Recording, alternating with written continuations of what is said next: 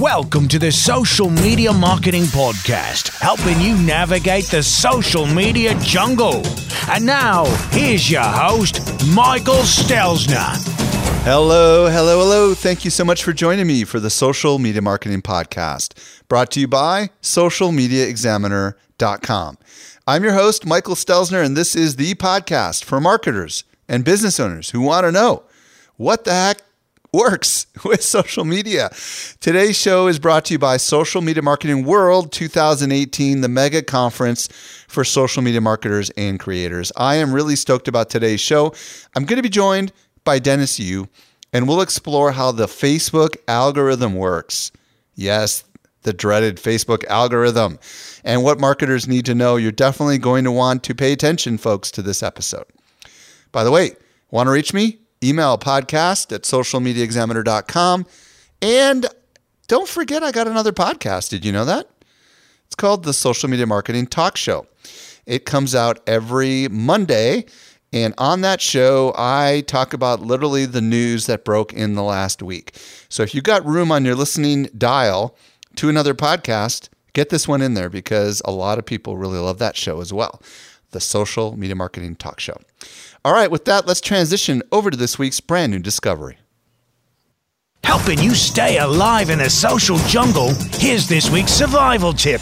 This week, I'm joined by Eric Fisher with a brand new discovery. What'd you find, Eric? I found a great update to an app we all love and we use a lot here at Social Media Examiner. It's Trello for desktop, for Mac, and for Windows. Okay, so hold on a second. Most people that are like me are actually using the browser. So are you telling me there's yes. an actual app? There is a dedicated official Trello desktop app for Mac and Windows out as of now. Huh. Well, does that mean I don't have to wait forever for those stupid cards to load when we have like a because we have we have a bazillion cards in some of the things and it takes forever to load. Does that solve some of that? Yes. So I've been playing around with this and there's a there's a couple of different. Well, actually, wait. Let's back up. Let's tell everybody yeah. what Trello is because some people aren't like us. So why don't you tell? Yeah, go ahead. So Trello is essentially a pinboard style to do tracking system. For uh, especially works great for teams. We use it internally at Social Media Examiner. And essentially, you've got a bunch of different cards. You can go inside those cards. You can pin different pieces. It's it's it's a great uh, I'm not doing it justice. What's some of the features that you well, like, I, especially? The, the, reason I love it for first for a couple of reasons. It's highly visual. Um, yes, you can create these things called cards, and inside of these cards, you can uh, you can communicate with people. You can drag images in there. You can link to Dropbox. Uh, you can have checklists you can, you know, we do it for our live show, for example, right? Yes. So we copy these cards every week, and then we document in in Trello all the different uh, things that we want to cover on the show. We make notes, and then our producer Grace um, decides, you know, how everything's going to roll, and we're all working in this Trello card dynamically at the same time, and it's just a it's just way better than working off like a Google Doc. It's just a really visual, great project management tool. Totally. So take that system and then give it this fresh skin where you don't one first off have to go into a browser and possibly get distracted by other tabs right there that alone is worth it mm-hmm. uh, let alone the fact that then you can bring this up full screen and you've got more real estate to move your cards around in cool. that's a breathing room thing that just it i was just like oh this is so much better when Very I was cool. playing with it. So um, I guess the logical first question is: Is it free? It's totally free. And do we have to have that app open all the time for it to work? Does it somehow? Is it kind of like, you know, how on your phone you don't have to have Trello open and it can still notify you? Do you have to have the app open all the time? No, you don't. Oh wow, very cool. Yeah. Yeah, so it's it's a complete standalone official desktop Mac and Windows app and I think Trello users who are already you know invested in that workspace are going to love this and those that aren't trying Trello yet should go check it out and try it out with this. And it's free, right? It's totally free. Where do we find the these apps? If you go to Trello.com, that's T R E L L O.com, it's right there on their front page. Yeah, and you're probably going to have to log out if you're uh, logged in because otherwise you're just going to see your cards, I think, when you go to Trello. So True. Awesome, Eric. Thanks for that brand new discovery. You're welcome. Obviously, the theme of today's podcast is Facebook. And I just wanted to let you know we've got an incredible lineup of Facebook experts that are going to teach you what you need to know today about Facebook messenger bots, Facebook advertising. If I just zoom in on the Facebook advertising side of things, listen to this lineup Nicholas Kusmich, Jon Loomer, Andrea Vahl, Amanda Bond, Dennis Yu and Logan Young, Rick Mulready, Zach Spuckler, Azriel Ratz. These folks are all teaching sessions on Facebook advertising. Why? Because we know this is a big deal. We know that the algorithm is stopping our organic reach.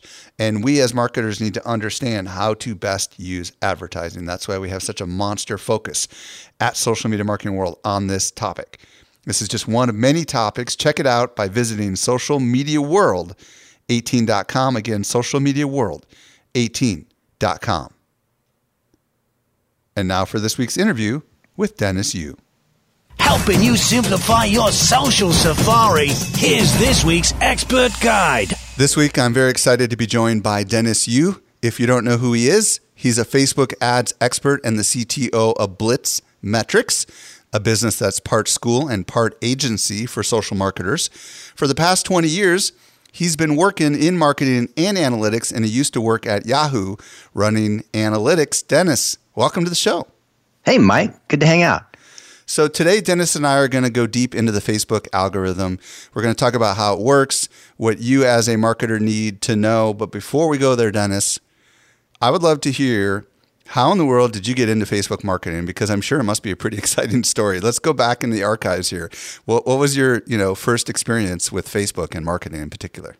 Oh man, it was back in May of 2007, and Facebook launched their platform where you could build apps. I built one of the first apps, went to several million users, and I thought, wow, there's a treasure trove of data here. And it was a perfect storm because previously I did analytics at Yahoo and I helped build AA.com for American Airlines. So I've always been a math and a data guy, and this was just the the ultimate math paradise for me.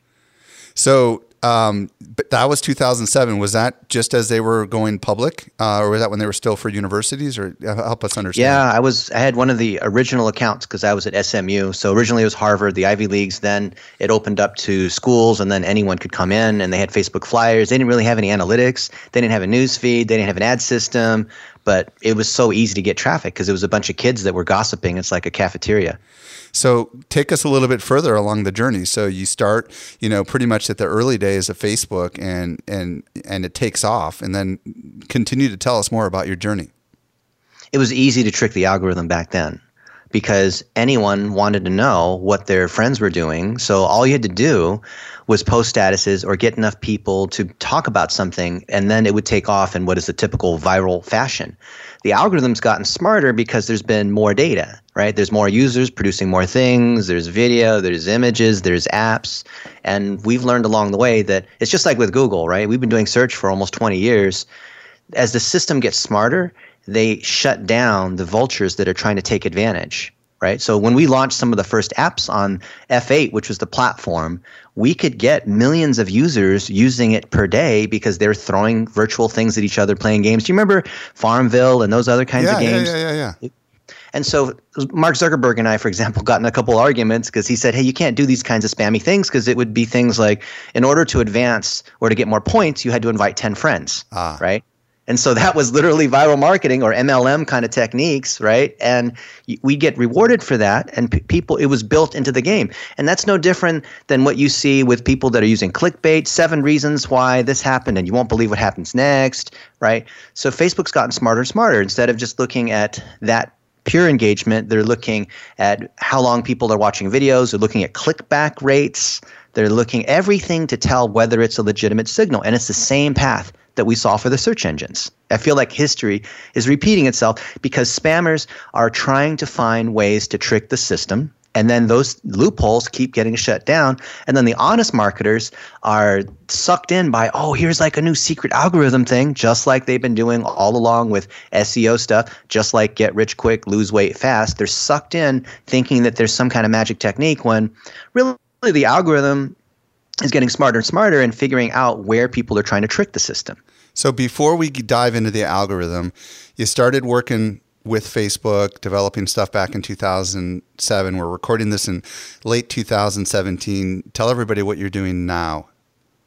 We are building digital marketing training systems for young adults to be digital marketers as apprentices where they go through our training get certified and then they get paid to work on packages. So our system is completely self-funding. Every penny goes back into the system where it's it goes back to training young adults. And we believe that's the only way to scale for small biz or big businesses. And that has always been my passion which is mentorship and creating systems to be able to scale that mentorship. So ultimately it's training but the training is courses, but the courses are based on our actual execution. So the more execution we have, the more people that are trying these methods, the better the training, and the more that we know we've developed standards working closely with Facebook and Google and other folks. And you have a lot of big brands as your clients that a lot of the students that are coming out of this are working with. Is that correct? and we're, we're fortunate to have whether it might be the golden state warriors or rosetta stone or you know food companies and car companies and that gives us a lot of data and the way we look at it is the more data you have it's not that you're spending more money like people like to say how much money they're spending. We spent almost a billion dollars on Facebook ads. It's how much data you're able to gather, and that helps you build better patterns. That helps you create benchmarks. That helps you see, you know, hey, you know, it looks like when you post photos to galleries, you tend to get a lot more reach than you posting single photos, and here's why. So the reason I wanted to to ask you that question is I want everybody to understand the evolution of where Dennis has come from and where he is now, and why he's so appropriate to be talking about the algorithm. So, with having said all that, let's start with a general question about what is the purpose of the algorithm? Why does it exist? The Facebook algorithm. So, the algorithm, if it's doing its job, you'll never know that it's doing it. Technology done properly is invisible to the user. Now, the more content there is, the more friends you have, the more things that they're posting, the, the more, the, the stronger the filter power has to be to be able to deliver what's relevant to you right? Mm-hmm. So if you join Facebook and and you say, you know what, this sucks. I only have ten friends, and you know there's not anything interesting. The the algorithm doesn't have to work very hard because you're not following a lot of pages. You're not clicking on lots of other items. You haven't specified a number of interests. But now the average user has 500 plus friends.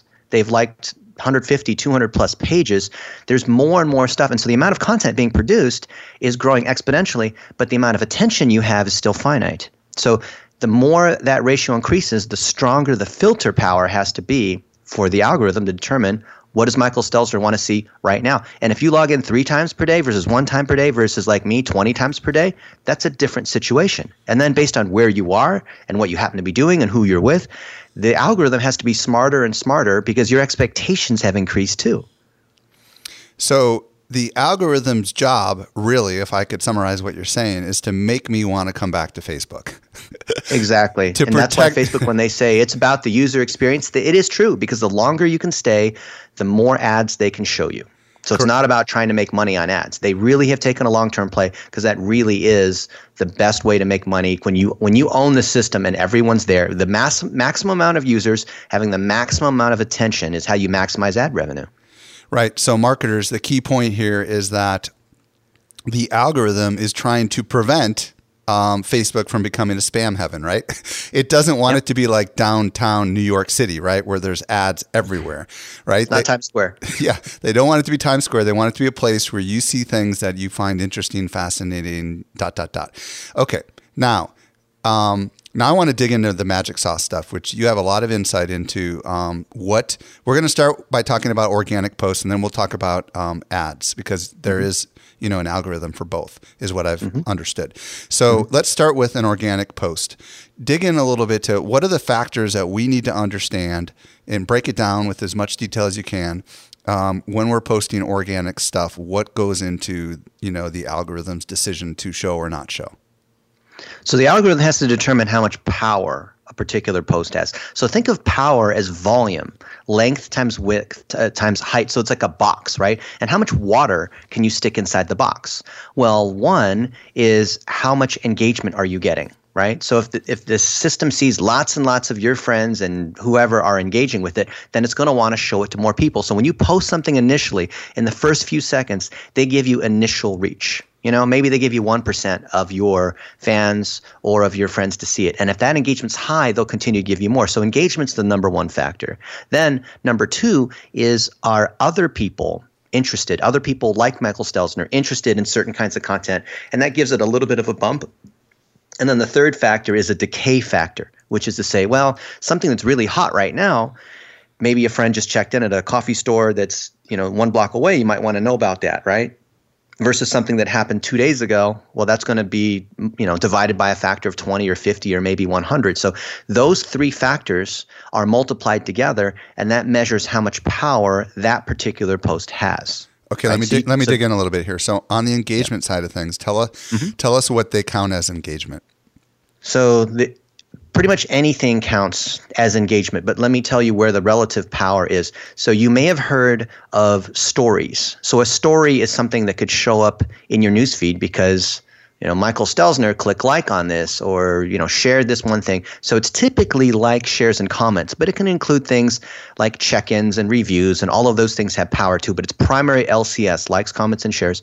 But there's also something that's called a consumption, right? And a consumption is when you do something that doesn't drive a story. So if you watch a video for 30 seconds and you leave, you don't see a notification in your newsfeed saying, oh, Mike watched this video for 30 seconds, right? If you click through a photo gallery, if you go to someone's page and you're clicking around, if you click on other stuff, all those clicks are passive clicks because it doesn't generate a story. So those are called consumptions, right? Okay. And that's actually the bulk of what occurs because you know, us as professional marketers, especially the social media marketers, we don't want to be clicking on ads. We don't want to be constantly voting for stuff. Sometimes we just want to lurk, right? So if you add up those consumptions plus you add up the stories, the combination of all those is engagement and Facebook weighs all of them. Now, we've done some rough analysis just based on like Red Bull and Nike and different kinds of small businesses. And if you say a like is worth 1 point, then a comment's worth about 6. Your data is going to be a little bit different.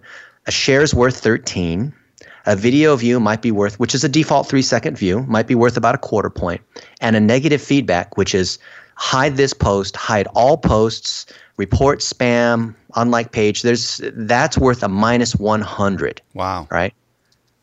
So, okay, what so you wait. could do, yeah, yeah, I want to you, talk you about could this. Take your post insights. You could download that CSV, put together your little spreadsheet, and actually weight out each post and calculate your estimated edge rank on that. So the power of that post. And then see what is getting the highest edge rank and what's getting the lowest, like huge minus edge rank. You'll probably find that about half of them are going to be positive and half of them are going to be negative. And the ones that are going to be higher are going to be video, right? The videos are because Facebook's given priority to video. You're going to see the same thing with AR and Messenger and all these other kinds of interactions. Those carry weight too. So the easiest thing to do is just download that sheet because you can get out of insights, right? You can download three or four kinds of insights you can download. Download the post level insights, and Facebook is telling you what's working or not. So, just to be clear, um, a share is the most valuable engagement metric, is what I hear you saying. From what yeah, you, I think a share is about equivalent to a review and maybe a check in. Got it. And um, uh, the watching of a video is not super high value um, unless they get into a certain level. Is that what I hear yeah. you saying? Well, think about it. If you're Facebook and you want to try to award points based on relative engagement, it's a little apples and oranges, but you know, a default view is three seconds. You could have just thumbed that one or you didn't scroll fast enough. But what do you think would be worth more? Would, would you as a marketer rather have someone who watched a video for 60 seconds or someone who just kind of click like on something and continue to scroll past. Because a lot of people click like on stuff and they keep moving, even though they don't read the article or whatever it might be, right? right? What would you rather have? Someone clicking like or someone watching a video for a minute? Oh yeah, I'd for sure rather have that. And do, and do you find that they weigh that even more powerful than a share, or is that more like up there with a comment? Oh, I think it's way more.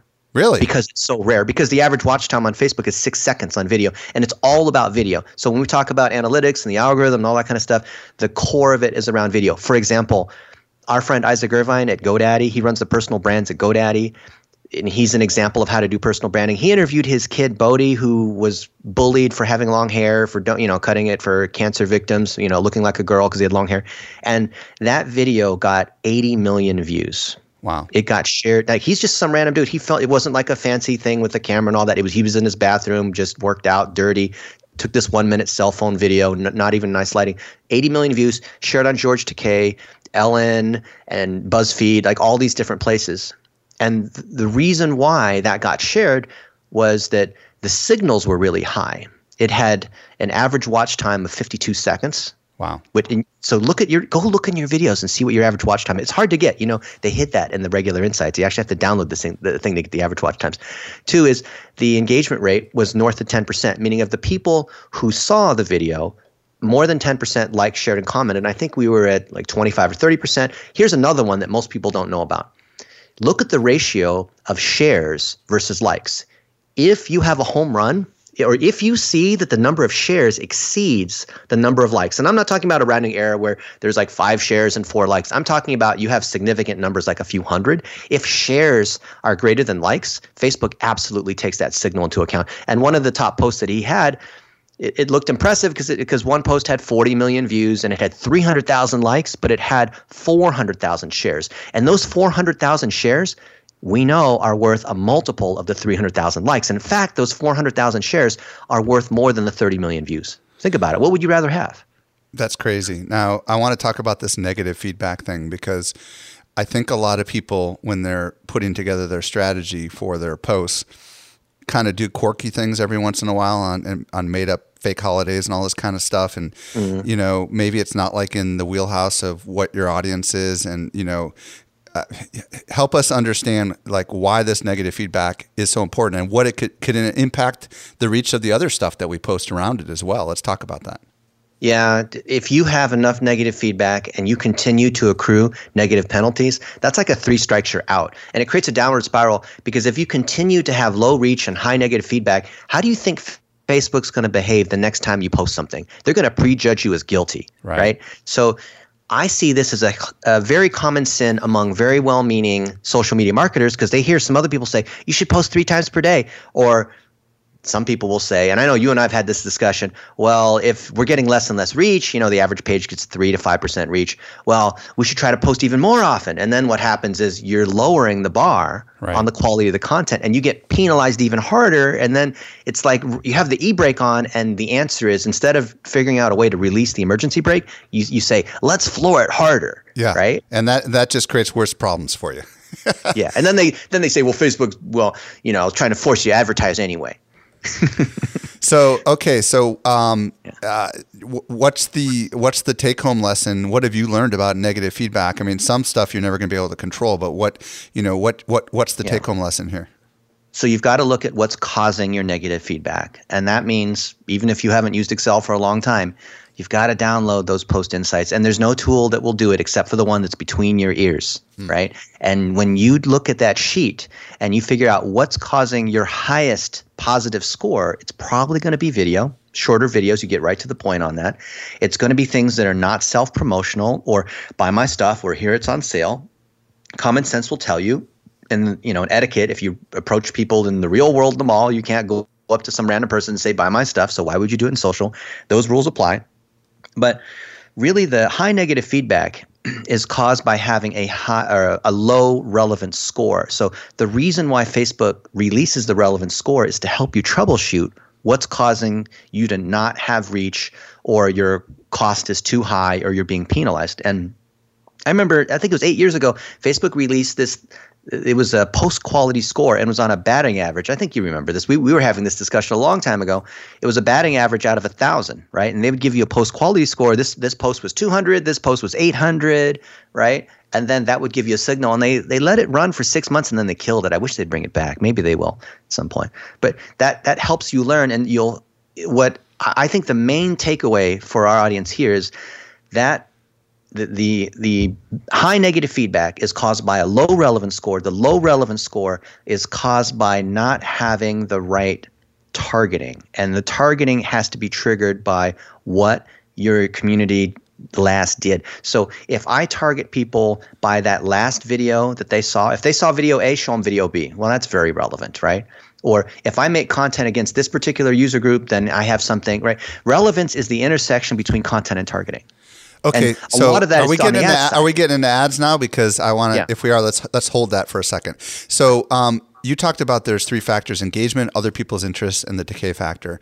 explain the other people's interest thing because obviously the engagement thing i think we've we've i think people are understanding that what is the other people's interests what does that mean exactly people who are like you what are they doing right and even though the economy is open and we all love one another facebook has learned and we have learned that people like to hang out with other people that are like them Right. and we did a study for the ftc because we consulted on how spam worked where we said all right what do you think like I'll ask you, and then I'll tell you the result real quick. What do you think has more predictive power? Us looking at all the data you have about your profile and what you've done and what you've clicked on, that kind of stuff, or we have no data about you, Michael, but we have data on all whatever 500 or 1,000 of your friends. What's going to be more predictive? my you like, friends how old you are, my, where my, you live. my, my friends totally my friends okay. So that's what Facebook's using as a signal. i see so so they've they're they're kind of looking at my friends all of my friends or my friends that kind of have similar interests to me or So the closer those friends are to you, the more you engage with them, the more weighting they're going to give. Of course, it makes a lot of sense. It's just like with Amazon.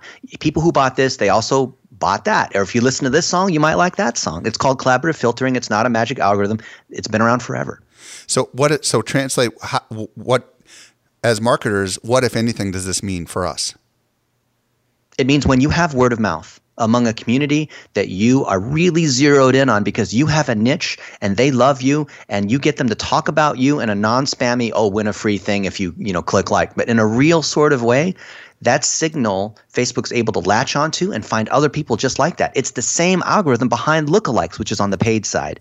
That's where the connection between organic and paid is is on the lookalike which is based on the collaborative filter which is based on ocpm Okay, and then the decay factor. Um, I would imagine, and I'm just speaking from my own experience, but I some I'm on Facebook probably as much as you are, are at least 20 or 30 times a day, and I notice that certain things keep popping up, and Yeah. sometimes they're even a couple of days old. So, Yeah. um, talk a little bit about decay. Does that only apply to things that are happening right now, like an earthquake or a hurricane, or does it have to do with um, other factors? All right, I'm going to tell you a little secret that's going to destroy this. Like once once it's on this podcast, the, the secret's going to be burnt. So typically, when you post something, whether it's a page or a profile, you know that like two years ago it would last maybe four hours or you know eight hours, and and now stuff will typically last only an hour or two, right? And Twitter things last like two minutes. Right. So the decay factor is getting higher and higher, right? Things fall off faster and faster because there's more and more content because the filter power is higher, right? But I've noticed that you can trick the system because if you take a post, do you get the thing like on this day, like, oh, two years ago, here's a picture of you and a friend Yeah, doing yeah, something. yeah, yeah, yeah. So what I like to do is I like to look at on this day. And then instead of clicking on the thing that has the orange background, I will comment again. And I find that that actually resuscitates an old post almost as strong, not like as strong, but maybe like a third as strong as it originally was. So I have different posts and I'll continue to comment on them. They might be six years ago, seven years ago. And that's why us as marketers have an incentive to create evergreen content because we can continue to bring it back. Now, don't overuse that because then people will think that all you are is a bot like replaying your old stuff. Mix that in with your publishing schedule. So just to be clear, if you're a page like Social Media Examiner and you go back to the history and you look at on this day, uh, Mm-hmm. and if and, and if there's something relevant, you just comment on it as your page, and that somehow will Mm-hmm. Yeah. give it a little bit of love. They comment as a user, comment as a page, and it'll bring it back a little bit. Interesting. Now, if the decay factor is as low as what you're stating, Dennis, and you're advocating not posting frequently but posting less, Mm-hmm. how does that all work together? Okay, so as the filter power gets stronger and stronger, less good things get through. More guys get shut out. And this is the irony because you, hear two camps that seem to say different things. So this is where the rich get richer and the poor get poorer. Because what that algorithm does is it stretches stuff out so that things like fake news get pushed up to the very top and things that are that would have normally gotten some distribution get even less. So what you have to do is get yourself up in that top 5% of posts. I would rather have in the course of a month one or two really hot posts that live forever than 50 posts that get, you know, me- uh, low or medium distribution. So this actually increases your incentive to try to find a hit because the hits get increasingly rewarded. Does that make sense? Yeah, and what I hear you saying is they they will live on and they will have less decay. Is that right? They might go on for That's a day right. or two. So because they'll continue to have engagement, which continues to allow them to live. Because when you and your friends and other people engage, that then could show up in the news feed of the friends of those other people. so then here's a logical next question: Does time of day matter when we schedule our posts on Facebook? It does if you have enough of a user base and you're relying upon organic. I've done testing with different pages. Now, before people say, oh, well, the ideal time is you should post local time between 4 p.m. and 5 p.m. or at 6 a.m. before they get into the office, or that's not, you can't say anything like that. That's just as ridiculous as saying the average, you know, that your tweet should be 120 characters or you should always include the three hashtags. No, you need to find out when that audience is online. And if you, uh, this used to be true a year or two ago where you could slingshot a post to get high engagement. Meaning, you know, like if if a car's at a stoplight next to you and they're at the red light, but you're coming up on the thing and and you're still rolling through the intersection as it turns green. Right. So and then they're still stopped, so you get that slingshot Right. effect, right? You used to be able to do that on Facebook, where you if you had a post that you knew was going to be hot and it had to be that particular condition, you can't can't do it with every post. Then at 3 a.m. or 4 a.m., you could post something. It would generate more engagement. So by the time it hits six seven, eight o'clock, it had kind of a head start on the other posts. But if you did that with a crappy post, it would just die. Like with the really hot posts, you could get a little bit of a slingshot. But now the algorithm is so strong, I think you should, instead of trying to trick it like that slingshot approach, try to post when they're more likely to be online. But we find that with things like boosting and with evergreen content, it doesn't matter that much when you post Okay, um, let's flip. it'll live over- forever. Yeah, let's flip over to the ad side. Um, as we kind of hinted, there is also an algorithm on the ad side of things. So talk to us. What do we need to know about that? guess what? It's the same one that's used on the organic side. However, they give you more data. Oh, imagine that. Not a coincidence, right? And they roll it up into relevant score. And a lot of people complain about how relevant score is only one metric and th- their uh, favorite ad metric is click through rate or CPM or whatever it is. We look at relevant score because it's the best diagnostic metric. Of course, the best metric overall is your cost per business result, the cost per sale, cost per lead, cost per, you know, actual thing that you're trying to get done as a business result. But the best diagnostic metric is the relevant score because they break that down into the three components that the algorithm looks at. They look at positive, you know, positive feedback is the engagement.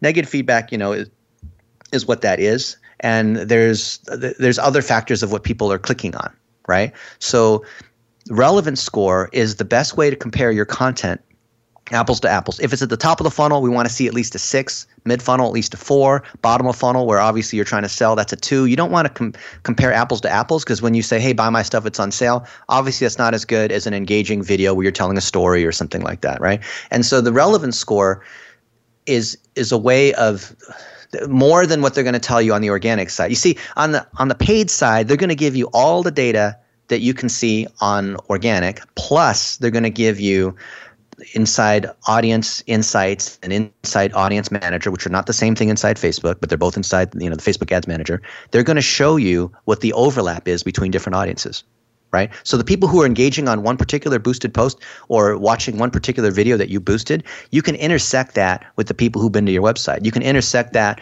with people who've watched this video and that video. You can exclude the people who have bought. You can say okay and women who are 30 plus that live in california and, and attended social media marketing world right? You can do all those kinds of combinations and segmentations and sequences that you can't do organically. And i think that's why facebook when when you post something organically they don't allow you organically to sub target all those different groups. They put all that stuff on the ad side for obvious reasons. So they want you to look, they want you to spend more time. I think the best analytics, Mike, are inside the Facebook ad platform. The best organic stuff. You don't even have to advertise. If you want the best analytics, go to the ads tool. Uh, crazy question, uh, and I'm speaking a little bit out of ignorance because I ha- somebody else on my team does this. But when, when we post organically, um, I think we're given an option to to kind of say, um, show this post to people that are interested in these topics. Does that sound right? And mm-hmm. when your page is big enough, and you can narrow it down by country and age, yeah. you could have a liquor brand. You know, you want to have 21 plus in the United States. Yeah, we have like a half right. a million fans, and I think yeah. we can state, you know, not just geography, but interested in these topics. Does that sound right? And should we do that, or should we not do that? That's the part I'm curious about. I think if you're a news station and if you're a major publisher, you can because what you're trying to do is help out the algorithm, right? Let's say that you're the the evening news and you post on you know auto accidents and the weather and the sports and the stock market and all the different things. And and you start to categorize by that you're helping out the algorithm. But the algorithm's so smart now that unless you have lots of different topics it already knows who your best fans are. It depends on how many archetypes you have right most of us listening here, we probably only have one or two customer types that we serve. We don't need to try to segment. If anything, we're cutting things down too far because if we're trying to cut it, that what we've seen when people who try to over target or they think they're really smart with targeting, they're usually wrong. And so it's better to let the defaults run. It's better not to and you know intentionally cut the audience unless you know like okay, this event's only going to be in San Diego. I don't want anyone else to see that, right? Let's talk about boosting organic posts. What do we need to know? So you boost things that are hot. So if it's hot, if you have enough of an audience that you can see something's working organically, you're going to boost it to make the good things better, right? And that's throwing fuel on the fire, whatever analogy you want to be able to use. We like to boost to two types of audiences. One are people that we think would see it, but we don't have enough power in the newsfeed for it to reach organically. And that's just a fact of the matter. And we've spend a dollar a day for seven days, see how it works. If the engagement's high, we'll continue to put more and continue to stack. We have some posts that, that have been alive for two years, boosted posts. The other one is what we call an inception boosted post. And that's where I want to target the media or I, I want to target the influencers of my community. So I want to target the people that work at the LA Times, the people that work at Bodybuilding Magazine, because maybe I'm a fitness coach, or the people that work in at particular magazines, publications, associations, that kind of thing. And that's what you also let run for a dollar a day. And the key is that it starts with organic. See, on the search side, content on AdWords was always made, it was born as an ad. But Facebook's not like that. Facebook, you have things that you're posting on the page, and if they work, letting the algorithm do the work for you, then you're going to put money on it. I would never put money against a post that wasn't showing some strong social signals. So now, if you're on the paid side of Facebook, you run an agency, you're a consultant, you must be an expert on the analytics on the organic side. Otherwise, you're just boosting stuff. You're just driving with the e brake on.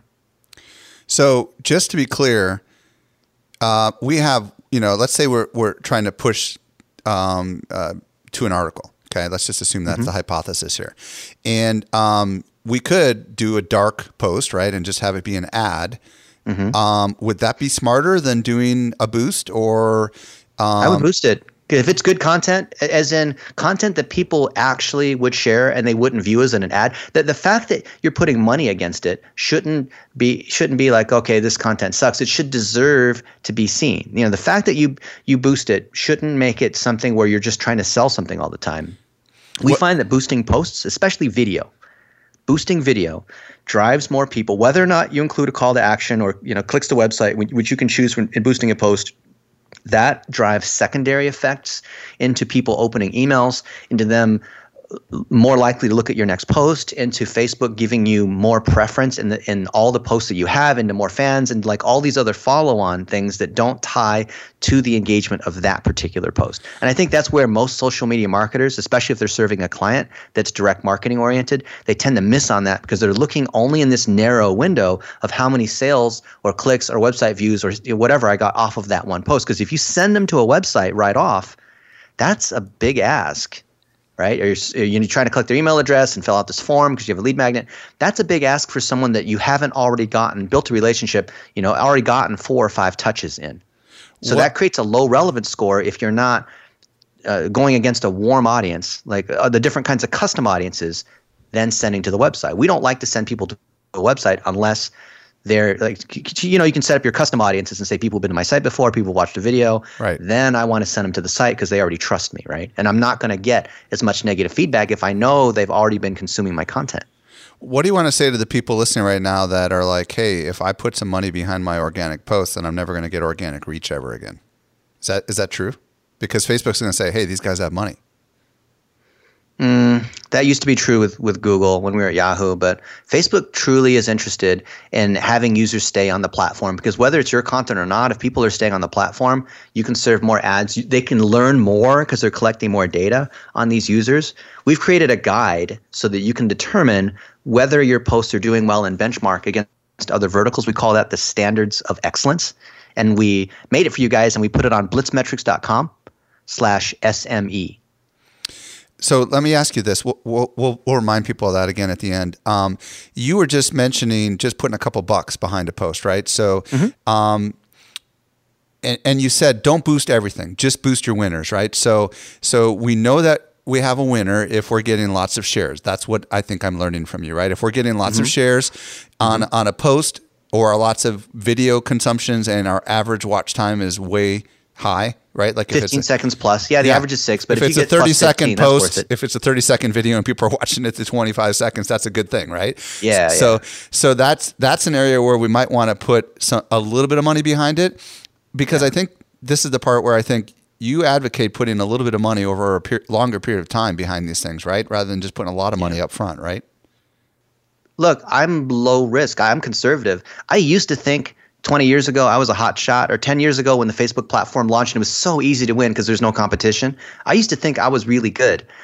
And then I realized, you know what? I have no idea what I'm doing, but it's so easy just to take a few of these posts and boost them and then let the data tell. You've done testing, right? Landing page testing, or which of these images is going to get the highest click through rate, right. or what have you. And then just like how much effort is it to put most folks, especially when you're in a bigger company and you don't want to look wrong, just to put seven bucks against three different posts. Don't do dark post unless you don't want certain people to see it. Like, you know, you don't want your existing customers to see that you have a 20% off new customer sale. Okay, fine, dark post. But everything else that's towards engagement or building awareness, right? Because we have awareness, engagement, conversion, right? In the in the three steps of the funnel. Anything that is not straight up conversion, I want to do that as a boosted post. I want to put anything that I think would be evergreen, that's interesting, that's actually worth sharing, even whether I'm paying for it or not a dollar a day for seven days, so seven bucks against each of these posts, and then let the algorithm do the work for me.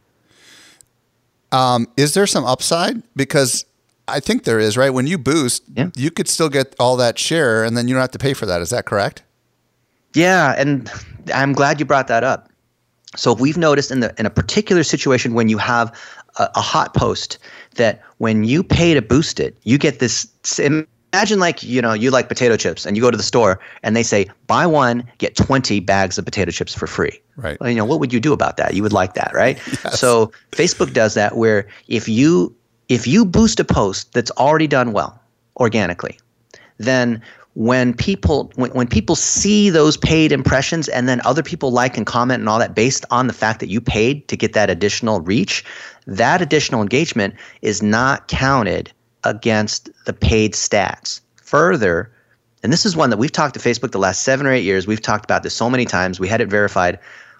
I bet you almost nobody knows this. When when a user clicks share on a post on your page, that does not count against your organic reach. They don't show that in organic reach because they treat that as a as a user post, right? Because you know they don't show like the reach and views and whatever for user posts, right? Only pages but they they think a share is a user post.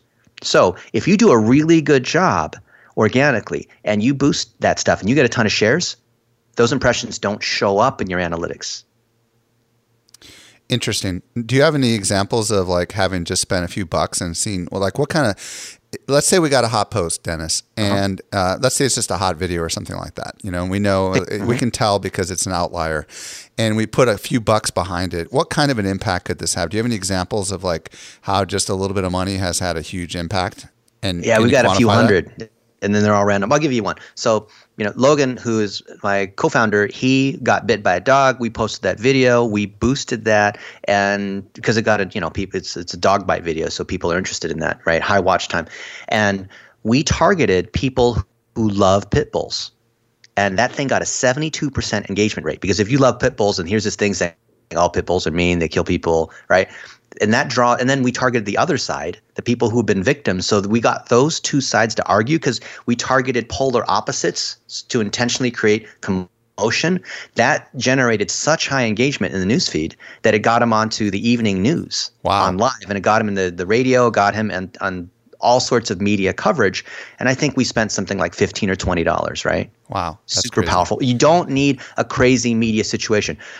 My buddy Eric Ludwig, he was, you know, CMO Rosetta Stone and dollar a day targeting against people that work at Rosetta Stone in marketing saying, Hey, Eric, happy birthday. You're 43. You're old now. Haha. Right. And all these people at, at, in marketing at Rosetta Stone in Washington, D.C., at their headquarters, they're like, Oh my goodness, someone's spending like lots and lots of money because I'm just getting bombarded. We spent 87 cents. We got a C and D from the the legal folks at Rosetta Stone because they thought that we were abusing their brand and running these crazy ads. And Eric had to stop them to say, "Look, this thing is not I mean, this is just Dennis having some fun, saying happy birthday. The reach on the thing, you know, was only five or ten thousand. He spent less than a dollar because that that that initial organic engagement was so high because it showed a picture of Eric, you know, his face targeted to the people who work for him, right? The 300 people in marketing, they saw his face, like obviously high relevance, high engagement rate, right? Then we boosted that for less than a dollar. That drove additional reach. So everyone inside Rosetta Stone, we were able to rock for under a dollar because we got that additional reach because it, it was predicated by organic reach initially, organic engagement. Wow. Well, Dennis, first of all, thank you so much for sharing all your insight and passion on this topic. And it's my hope that people that are listening right now understand that it is complicated, but when you understand what it is and you start experimenting with it and digging into the data, you begin to um, know what works and what doesn't work. And um, I wanted to tell them again where they can find your Standards of Excellence guide and where they can also find you and your company if they want to reach out. Yeah. So Dennis at blitzmetrics.com for email, uh, facebook.com slash get found is, is my public figure page. We created a guide so that you can tell what's working or not. And that's what we call the Standards of Excellence Guide. And it's at blitzmetrics.com slash SME, which is for Social Media Examiner. Dennis Yu, thank you so much for coming on this week's show and sharing all your wisdom and insight. Oh, man. Thanks, Mike. Well, I hope you got a lot of value out of today's podcast episode. If there was anything that we mentioned and you didn't track it, socialmediaexaminer.com slash 274. Also, hit that subscribe button on your podcast player. Do not ever miss a future episode of this podcast. The last thing is Social Media Marketing World 2018. Check it out. Make the decision. Join thousands upon thousands of your peers by visiting socialmediaworld18.com. It's unlike anything you'll ever experience. This brings us to the end of another episode of the Social Media Marketing Podcast. I'm your host, Michael Stelzner. I'll be back with you in the driver's seat next week. I hope you make the absolute best out of your day. And may social media continue to change your world. The Social Media Marketing Podcast is a production of Social Media Examiner.